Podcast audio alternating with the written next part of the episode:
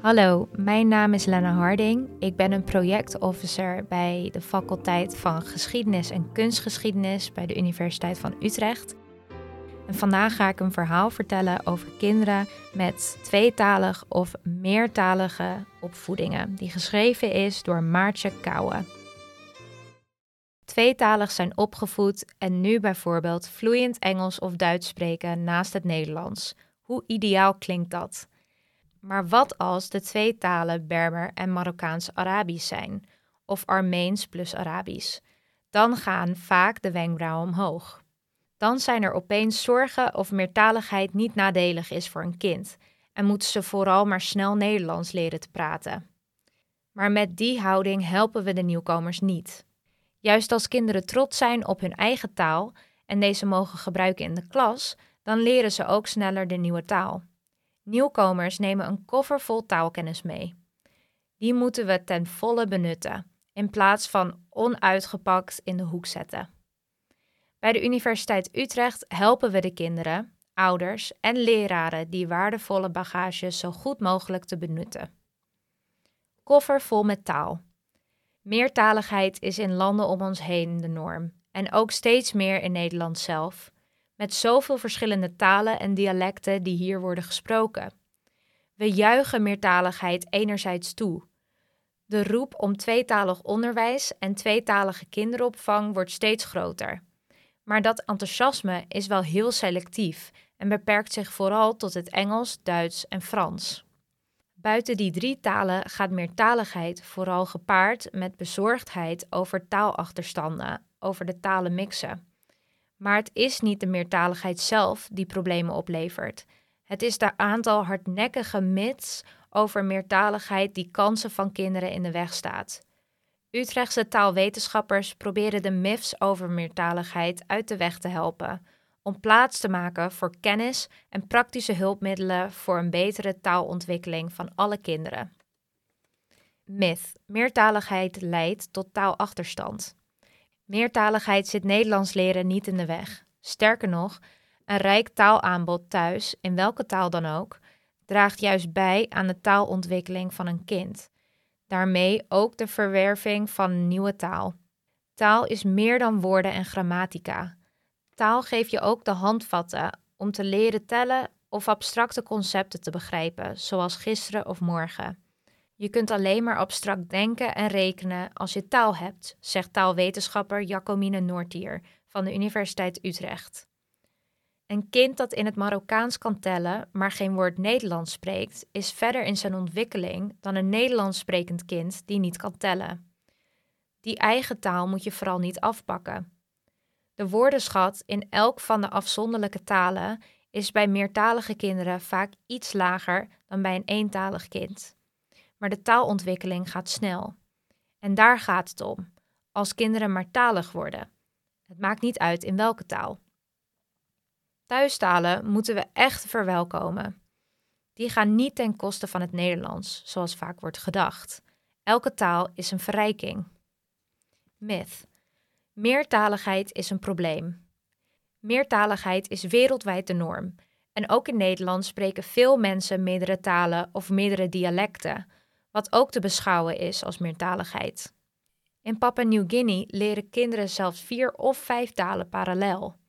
Er is geen enkele aanwijzing dat die kinderen problemen ondervinden door hun meertaligheid, zegt Elma Blom, hoogleraar taalontwikkeling en meertaligheid, die onderzoek doet naar opgroeien in een meertalige omgeving. Dat meertalige leerlingen soms slechter scoren blijkt vaak te herleiden naar sociale of culturele achtergrond, of naar toetsensystemen die niet zijn toegerust op meertalige kinderen. Het wordt niet veroorzaakt door de meertaligheid zelf. Wel zijn er steeds meer aanwijzingen dat meertaligheid juist cognitief voordeel oplevert, zoals betere zogeheten executive functies. Deze executive functies zet je in wanneer je je moet concentreren op een taak en afleiding moet negeren, legt Blom uit. Meertalige kinderen trainen deze vaardigheid continu.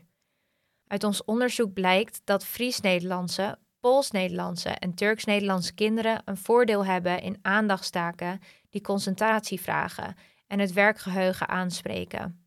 Hoe gebalanceerder de tweetaligheid, wanneer ze beide talen dus evenveel gebruiken, hoe meer cognitief voordeel het oplevert, zegt Blom. Dat pleit er wederom voor de thuistalen ruim baan te geven. Want dat kinderen talen opzuigen als sponsen is eveneens een misvatting, vertelt Blom. Het taalaanbod en het gebruik van taal zijn bepalend voor de mate waarin kinderen een taal leren. De hersencapaciteit is het probleem niet, de blootstelling en kwalitatief goed taalaanbod wel. Het is dus belangrijk voor kinderen om hun moedertaal of talen veel te horen en gebruiken. Myth. Ook thuis moeten kinderen Nederlands spreken. Thuis blijven praten in de thuistaal is voor kinderen om nog meer redenen belangrijk. Als niet-Nederlands sprekende ouder moet je vooral geen Nederlands proberen te spreken met je kinderen. Dat draagt niet bij aan het goed leren van Nederlands, zegt taalonderzoeker Manuela Pinto. Praten, voorlezen en lezen in de thuistaal versterkt de taalontwikkeling en draagt daarmee ook bij aan het leren van nieuwe talen. Als kinderen het gevoel krijgen dat hun thuistaal niet meer mag of dat ze zich moeten schamen voor hun thuistaal, dan zullen ze die minder spreken. Kinderen voelen dat velieus aan. Dat zit ook taalontwikkelingen voor andere talen in de weg. Nederlands wordt bij kinderen vanzelf de dominante taal. Door school, vriendjes en de buurt. Daar hoeven ouders niet extra hun best voor te doen, zegt Pinto, die ook workshops geeft aan ouders van meertalige kinderen. Vaak zien we dat kinderen rond groep 3 of 4 stoppen met het spreken van de thuistaal. Maar ook dan is het nog steeds verstandig en het meest natuurlijk als ouders wel in hun eigen taal tegen ze blijven praten, zegt Pinto, die altijd Italiaans is blijven praten tegen haar kind, ook toen hij daar zelf mee stopte. Kinderen verstaan het prima en zo leren ze ongemerkt meerdere talen goed beheersen, waar ze alleen maar profijt van hebben. Myth. In de klas moet alleen Nederlands worden gesproken. Scholen die trots of dwingend een veelgezien bordje ophangen met op school spreken we Nederlands, zouden zich dus even achter de oren moeten krabben. De thuistaal moeten we juist een plek in de klas geven, zegt taalonderzoeker Sergio Blauw, die voorstander is van het strategisch inzetten van de thuistaal. Dat betekent niet praat maar wat je wil, maar bijvoorbeeld een klassieke uitleg in het Nederlands, vervolgens in groepjes in een andere taal een opdracht maken en tot slot het resultaat van de opdracht in het Nederlands verwoorden. Als kinderen onderling een andere taal spreken, dan is het geen bedreiging voor het onderwijs of voor het leren van Nederlands. De thuistaal helpt hen juist om kennis of vaardigheden te verwerven waartoe ze in het Nederlands nog niet in staat zijn, en kunnen ze elkaar onderling helpen wanneer ze de uitleg in het Nederlands nog niet snappen.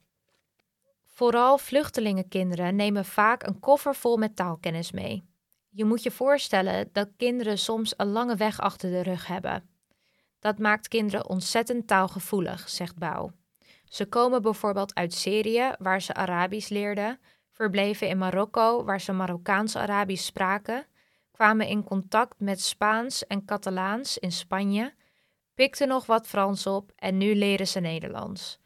Het zijn allemaal resources, zoals we dat als taalonderzoekers zien, waar kinderen uit kunnen putten. Die kennis moeten we ze veel meer laten benutten op school. Myth. Elke ouder moet in één taal spreken met kinderen. Maar wat als kinderen al die talen door elkaar gaan gebruiken? Om het mixen van talen te voorkomen was een lange tijd een veelgebruikte en geadviseerde strategie: één persoon, één taal. OPAL. One person, one language. In een Duits-Keniaans gezin spreekt de moeder bijvoorbeeld enkel Duits met de kinderen en de vader in Swahili. En alleen onderling spreken de ouders Engels. Zo strikt hoeft het niet, zeggen taalonderzoekers tegenwoordig. Er is weinig bewijs dat het gunstig is voor het leren van een taal. En een strikte scheiding is zelf niet wenselijk.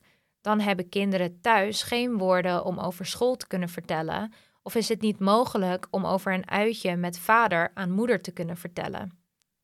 Meertaligheid betekent niet dat het in kinderhoofdjes chaos is. Ze scheiden hun taalsysteem van jongs af aan en weten heel goed met wie ze welke taal kunnen spreken, zegt Blom, die recent een VICI-beurs kreeg voor onderzoek naar het mixen van talen. En mixen ze wel, dan hoeft dat geen probleem te zijn. Soms mixen kinderen talen om met woorden uit de ene taal gaten in de andere taal op te vullen. Maar het kan ook een teken zijn van creativiteit of een uitgebreide woordenschat. Het kan samenhangen met een lange taalvaardigheid, maar ook juist een grote uitdrukkingsvaardigheid. Het wordt tijd dat we meertaligheid niet als een probleem beschouwen, maar als een verrijking.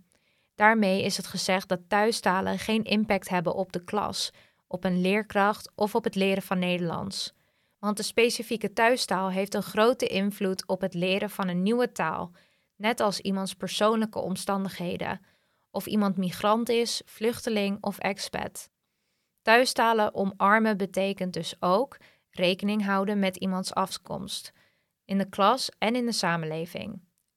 Utrechtse onderzoekers ontwikkelen allerlei methodes en instrumenten om daarbij te helpen. Webapp voor thuistalen in de klas. De moedertaal beïnvloedt in grote mate het leren van Nederlands. Er zijn namelijk grote verschillen tussen de kenmerken van talen, zegt Notier. Het Chinees, Vietnamees en Indonesisch hebben bijvoorbeeld geen meervoudsuitgangen. Het Russisch en Berber kennen geen lidwoorden en het Turks geen verschil tussen hij of zij. Het Marokkaans-Arabisch heeft wel lidwoorden, maar geen verschil tussen de en het. Als je dat soort kenmerken kent als leerkracht, dan weet je ook welke concepten lastig zijn voor een leerling.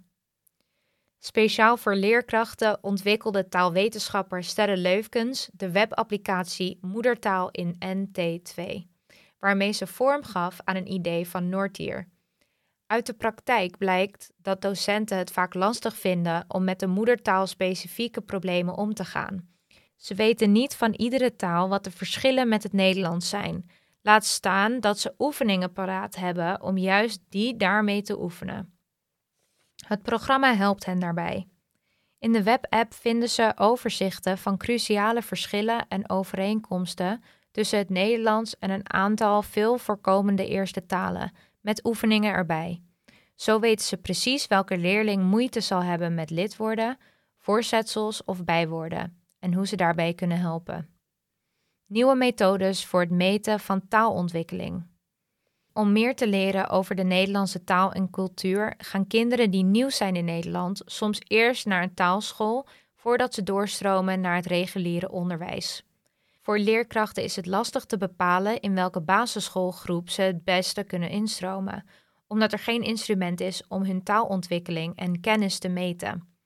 De testen zijn niet afgestemd op meertalige kinderen, maar een tweetalig kind is niet de som van twee eentaligen. Het resultaat is dat nieuwkomers altijd te laag worden ingeschat, legt taalwetenschapper Shalom Sukerman uit, die samen met Manuela Pinto de nieuwe methode ontwikkelt om het taalniveau van meertalige kinderen te testen. Eerder brachten Sukerman en Pinto al de methode van het Coloring Book, dat geschikt is voor eentalige kinderen. Hiermee testen we op een speelse manier het taalbegrip. Op basis van zinnen kleuren de kinderen objecten in. Bijvoorbeeld, de tafel is rood, het tafelkleed is blauw. Door de actie zien we wat ze weten, terwijl het voor de kinderen voelt als een spel. Ze hebben niet door dat ze getest worden, zegt Zuckerman. Bovendien is de gokkans bij deze test kleiner dan bij een reguliere taaltest met vragenlijsten. En is er een groot pluspunt dat begrippen met deze kleurmethode in een context worden geplaatst, vult Pinto aan. Nu werken Sukerman en Pinto aan een nieuw instrument, Nederlands voor alle kinderen, om de taalontwikkeling van nieuwkomers nauwkeurig in de kaart te brengen.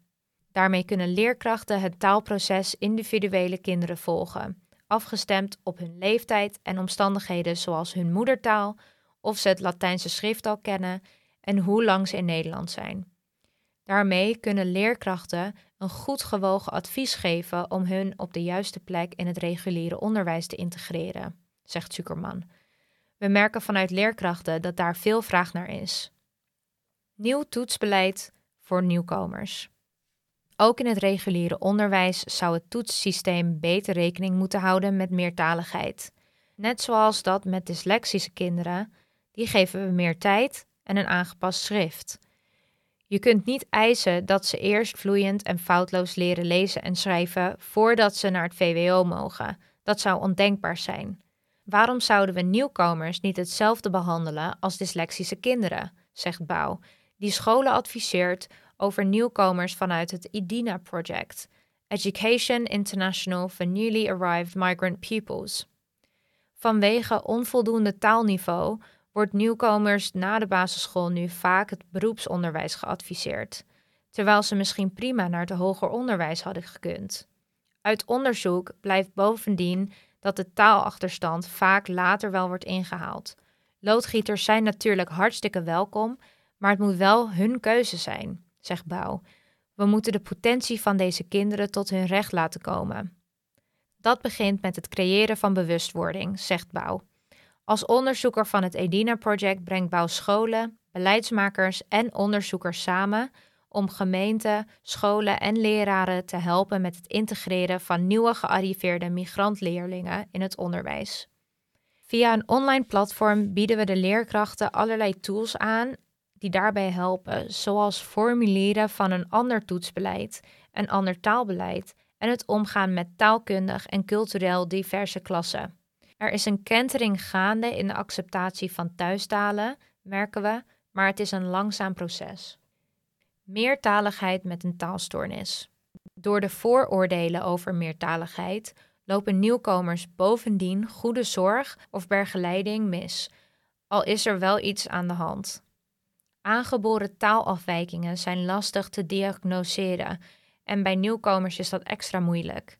Bijna automatisch wordt aangenomen dat ze een taalachterstand hebben en moeite met taal wordt snel toegeschreven aan hun meertaligheid, zegt Blom, die aan diverse instrumenten werkt om een taalontwikkelingsstoornis, TOS, bij meertaligen te kunnen diagnosticeren. Huidige methoden daarvoor zijn namelijk gebaseerd op enkeltalige of Nederlandstalige kinderen. Een kind dat net in Nederland is, zal vanzelfsprekend laag scoren op een Nederlandse taaltest. Als hij ook slecht scoort in een test in zijn thuistaal, dan is er mogelijk sprake van een taalstoornis. Maar logopedisten vinden in alle thuistalen is niet haalbaar. Hoe test je dan dat kinderen een taalstoornis hebben? Door de specifieke taal te omzeilen, zegt Blom. We ontwikkelen onder andere een methode om taalvaardigheid te testen met behulp van niet bestaande woorden, met klanken die in alle talen voorkomen, zoals kasulumi. Kinderen met een taalstoornis hebben namelijk moeite met het herhalen van niet bestaande woorden, een vaardigheid die ook nodig is voor het leren van een nieuwe taal. We zien nu al dat meertalige kinderen bij deze nieuwe test beter scoren dan bij een standaardtest. Naar schatting hebben 5,8 miljoen kinderen in Europa een TOS. Hoe eerder stoornis herkend wordt, hoe sneller kinderen hier hulp bij krijgen. Welkom met eigen taal. In de samenleving zouden al die verschillende thuistalen veel zichtbaarder moeten zijn, betogen de Utrechtse onderzoekers. Taal is meer dan een informatieoverdracht.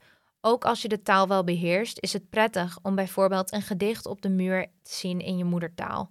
Of waarom niet in het Japans de bestemming op de bus te zetten, als je weet dat veel Japanners die bus bijvoorbeeld nemen naar het Nijntje Museum, zegt Noortier. Ook al kunnen de mensen zich prima redden in het Engels, voelen ze zich meer aangesproken en betrokken in hun moedertaal. Vanuit het Europese project Lucide, Languages in Urban Communities, Integration and Diversity for Europe, onderzocht Notier good practices van meertaligheid in allerlei steden, bijvoorbeeld in de zorg, het bedrijfsleven en de publieke sector, en stelde toolkits op voor het inzetten van meertaligheid op een positieve en creatieve manier. Worden mensen bijvoorbeeld in hun eigen taal aangesproken bij de receptie van een gezondheidscentrum, dan zullen ze zich veel meer gerustgesteld voelen, zegt Notier. Een paar woorden is al voldoende.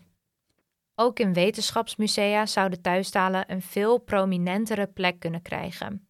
Wetenschapsmusea zijn een van de contexten waarin kinderen leren. Thuistalen kunnen kinderen zelden inzetten in deze context. Door meer te doen met thuistalen geef je kinderen de kans om mee te leren, mee te doen en zich welkom te voelen, zegt Blom, die hier vanuit het project Multistem onderzoek naar doet.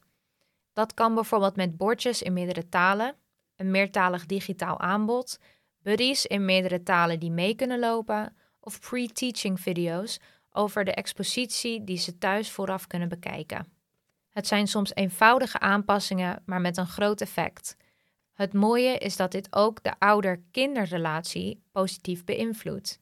Je moet je voorstellen dat ouders die geen Nederlands spreken hun kinderen niet kunnen helpen met uitleg.